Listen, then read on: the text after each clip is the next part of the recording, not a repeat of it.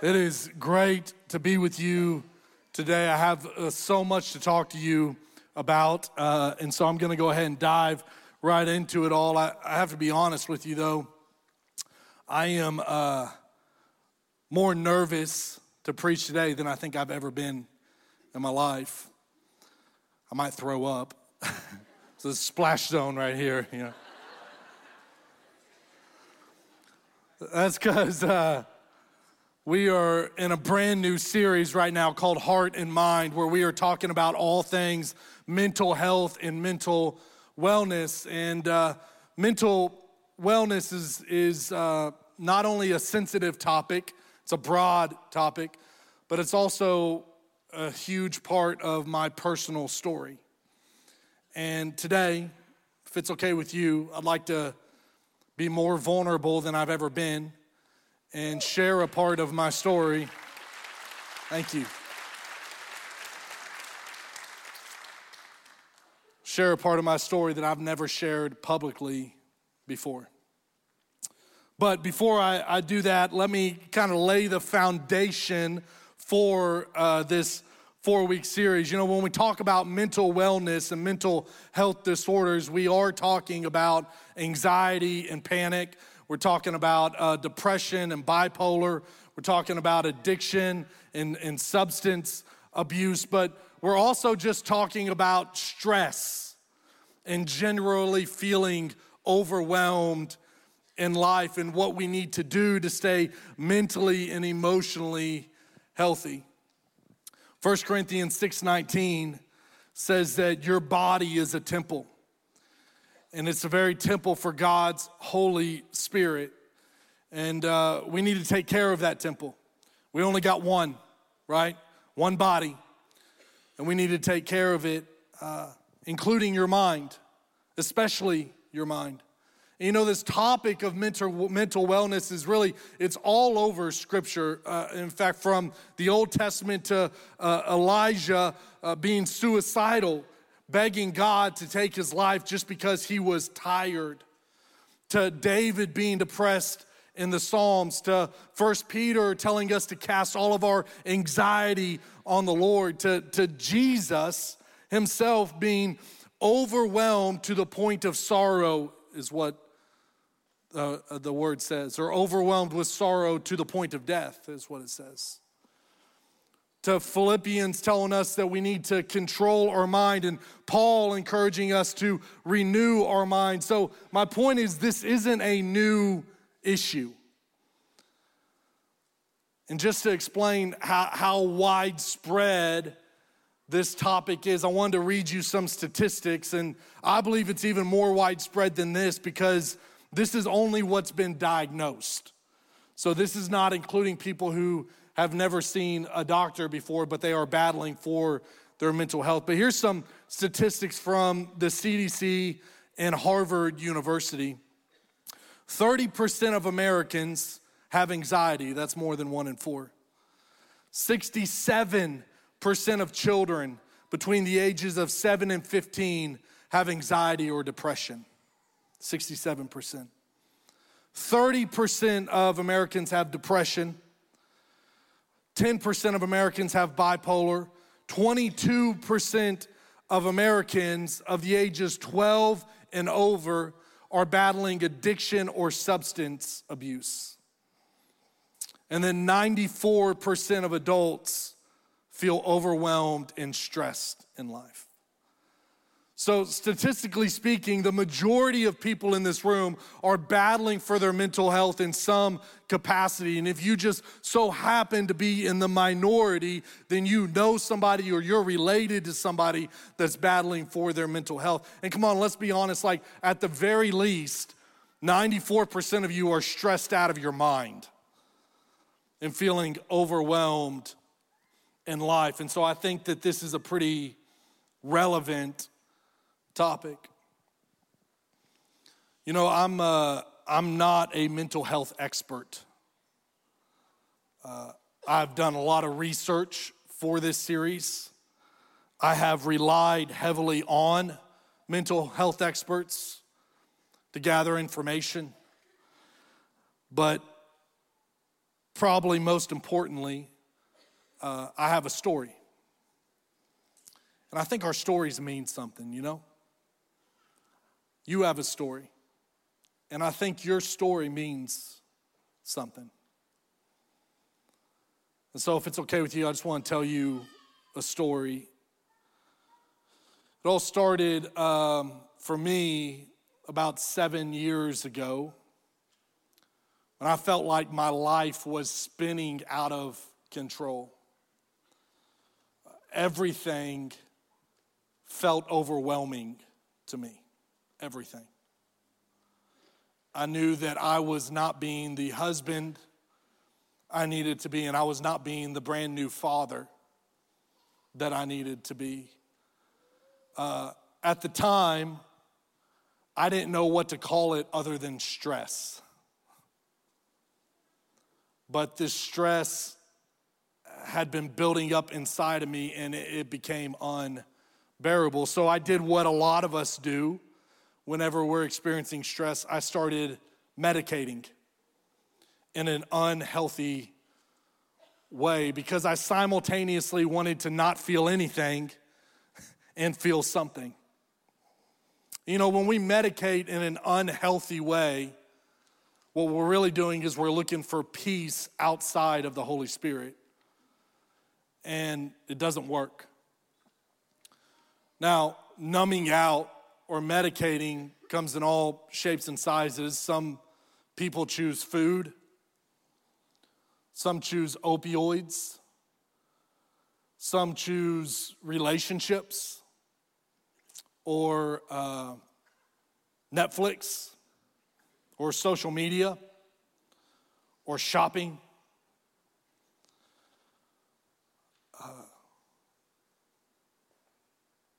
But for me, I chose alcohol. And uh, I started drinking entirely too much and relying on alcohol to calm me down. Now, hear me, I'm, I'm not against alcohol in any way. I think there's plenty of you who can partake without it being an issue at all. But for me personally, it became a really big problem. And I went from social drinking to isolated drinking to secret drinking. And I started hiding it. And uh, the beast of alcoholism started rearing its ugly head in my life. And uh, you know that we think it'll make it better, but it only made things worse. And it started affecting my family and my marriage. I can't tell you how many times in my life I tried to just pray away the desire to numb out with the drink. But it just didn't work until uh, one day I went to the liquor store and picked up a drink and headed home early one afternoon where I knew I was going to be alone. And uh, just started drinking without limits.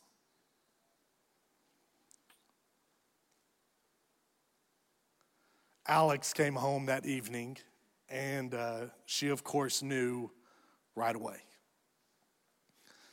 And it was like in that moment, I could not bear it anymore.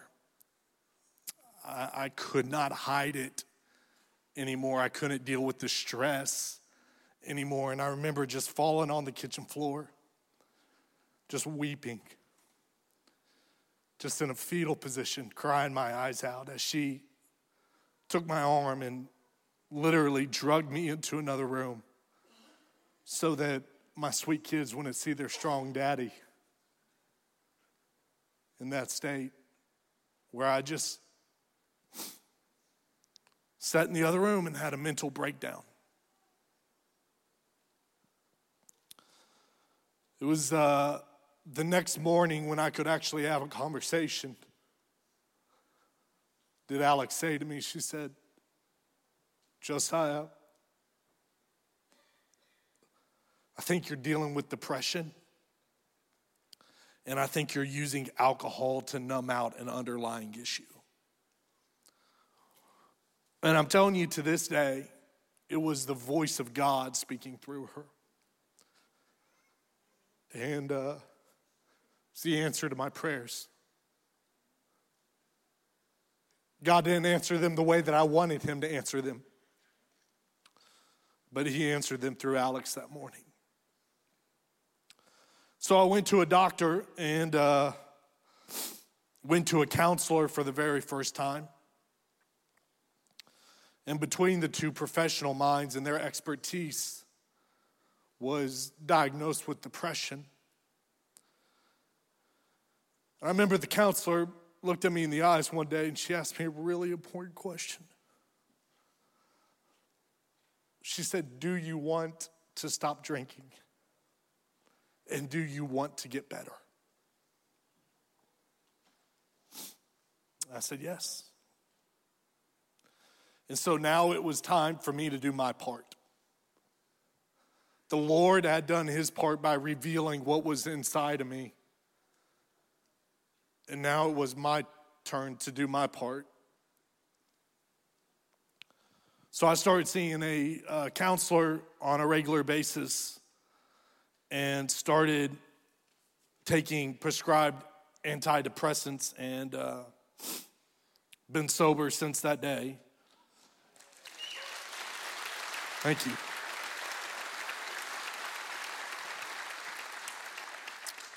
I am uh, currently on an antidepressant and what they call a mood stabilizer, and I occasionally take medication for anxiety and panic.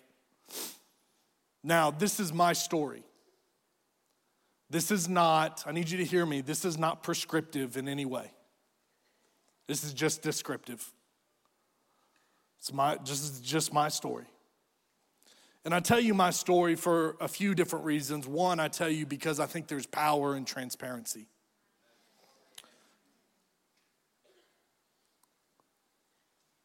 I think there's power in being vulnerable.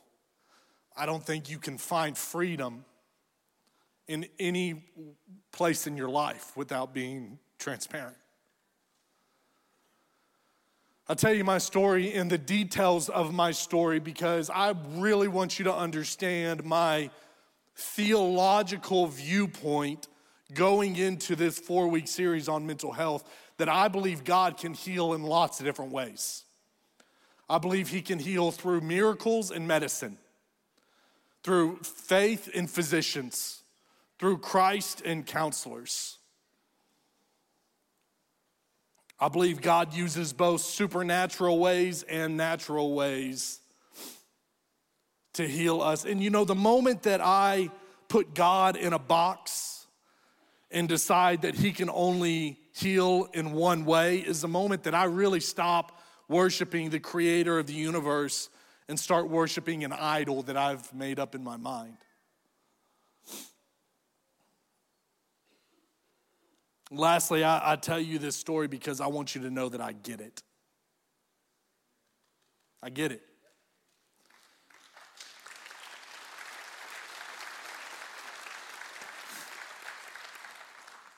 You know, I can't emphasize enough that I am just a work in progress, right?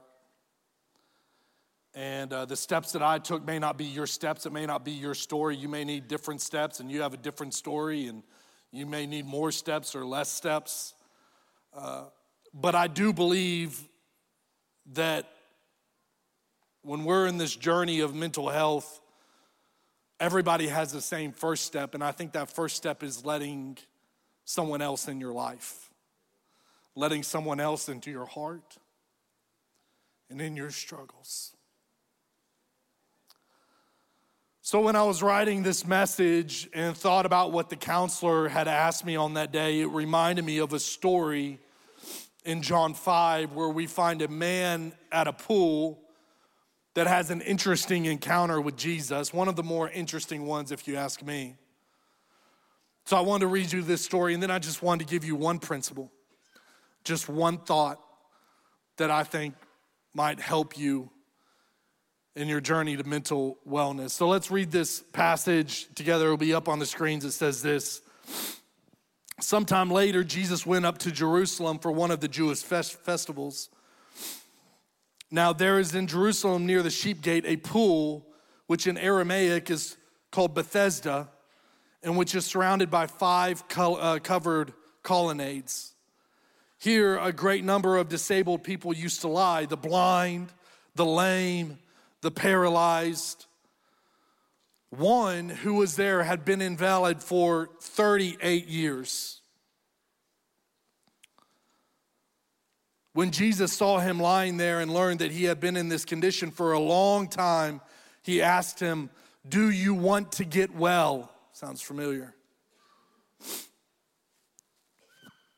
Sir, the invalid replied, I have no one to help me into the pool when the water is stirred. While I'm trying to get in, someone else goes down ahead of me. Then Jesus said to him, Get up, pick up your mat, and walk. And at once the man was cured, and he picked up his mat and walked. And so Jesus asked this man, Do you want to get well?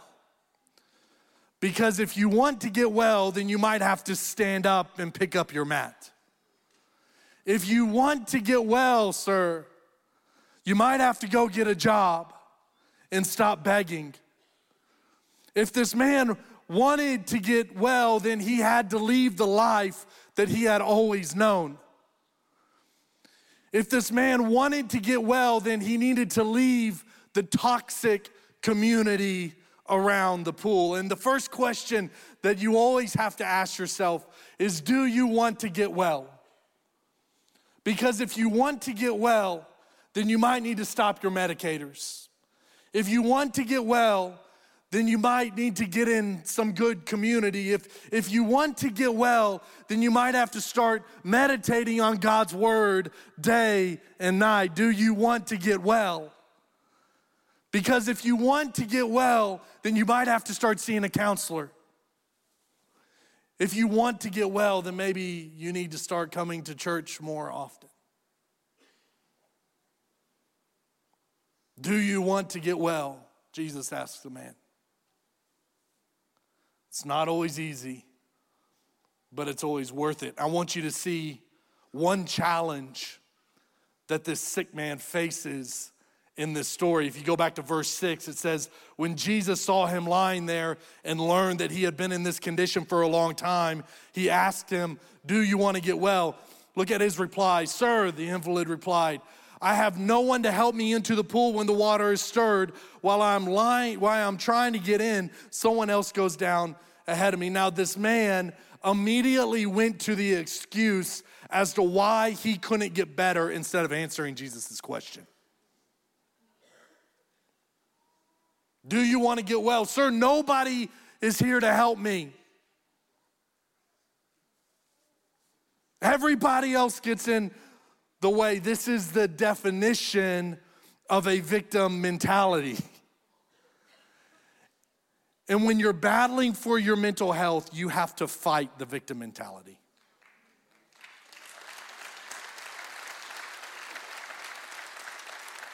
Because listen, you cannot have mental health, mental wholeness, and also be a victim. You can't do it.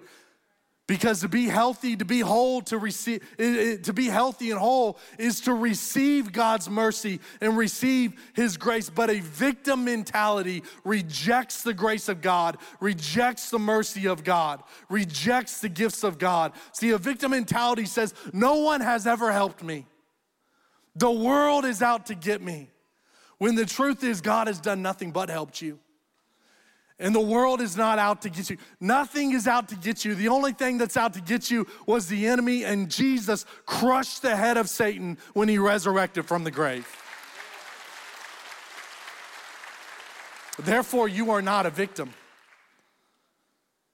And, and quite honestly, claiming to be a victim is an insult to the cross. That's what Galatians 2:21 says. It says, I do not treat the grace of God as meaningless, for if keeping the law could make us right with God, then there was no need for Christ to die. If I'm gonna treat the grace of God as absolutely meaningless and reject the mercy and the gifts He's given me, then there was no need for Christ to die. Now, I'm not trying to invalidate your feelings or water down any trauma that you've experienced experienced in your life. But listen, you are not a victim. Because of what Christ did on the cross for you and for me, you are not a victim. You are who God says you are. And He says you are a victor, you are a conqueror, you are an overcomer. And the only way to experience freedom in life is to believe that you are who God says you are.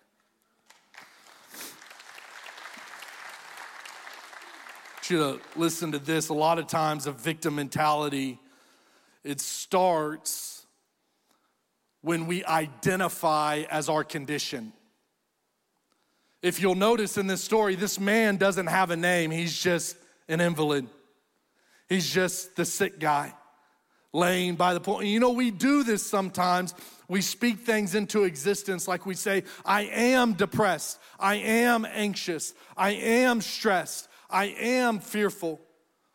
But listen, you are not your sickness. You are not your disorder, and you are not what you have been through. And by the way, you're also not your achievements, your success, or your accomplishments. And the reason why this is so important, listen to what I have to say. Listen, because your identity drives your behavior. The Bible says, so as a man thinks, so he is. So hang with me here for a second, okay? If you identify as depressed, then you're gonna act depressed. If you act depressed, you can't act like Jesus. Listen to what I'm saying. If you identify as anxious, you're gonna act anxious. And if you act anxious, you can't act like Jesus. But if you identify as an overcomer, as a child of God, as redeemed, as set free, as beautifully and wonderfully made, and as righteous, then you can experience depression and still act like Jesus. You can experience anxiety and still act like Jesus. You can experience stress and still act like Jesus, because then those things are not your identity, they're just a struggle that you're battling. You know, there's so much power in our words. Proverbs says you have the power of life and death in your tongue, but you get to choose. You get to decide what you're going to speak to yourself. Let me end with this thought here. Hebrews 4 16.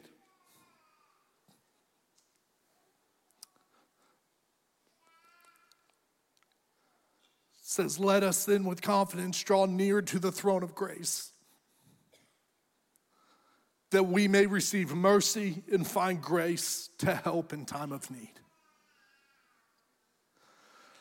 Let us then with confidence draw near to the throne of grace, that we may receive mercy and find grace to help in time of need. You know, what we really need is not to rally around a cause or rally around a series. What we really need is to rally around Jesus. Because let me tell you, this is what I this is what I really really want you to hear today above all else. Anything I said, here's what I want you to hear today. At the end of the day, Jesus is the answer. He may use medicine, he may use physicians, he may use counselors, he may use a miracle, but don't be mistaken. Jesus Christ is the answer to freedom and health and wholeness and an abundant life on earth. And when you find yourself in time of need, there is nothing that will help you more than drawing near to the throne of God, where His mercy and grace overflow and gives you a hope that you can't find anywhere else because He is the living water. He is the Prince of Peace. He is the bread of life. He is the Savior. Listen, He is the counselor. He is the great physician. He is the answer every time. Jesus is the answer. And until we get that right, we have no shot. For he is the vine and we are the branches, and apart from him, we can do nothing, but with him, we can do all things. Through Christ, all things are possible. And no matter how far gone you think you are, how sick you think you are, how off the rails that you feel, he is in the business of turning ashes into beauty, graves into gardens, and dry bones into life. He is the Redeemer. He is with you, man. Just wherever you're at, He is with you. And He is battling for you. The Bible says He is by the Father's side praying for you, being an advocate for you.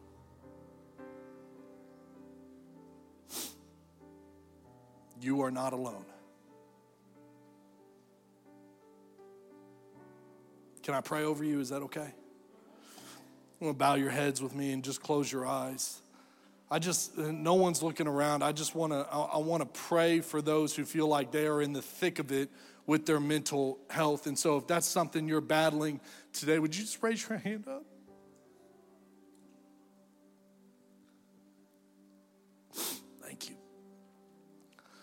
Heavenly Father, I just pray a blessing over everyone in this room, especially those who are who are battling right now. God, we just declare in the name of Jesus that this is not our identity.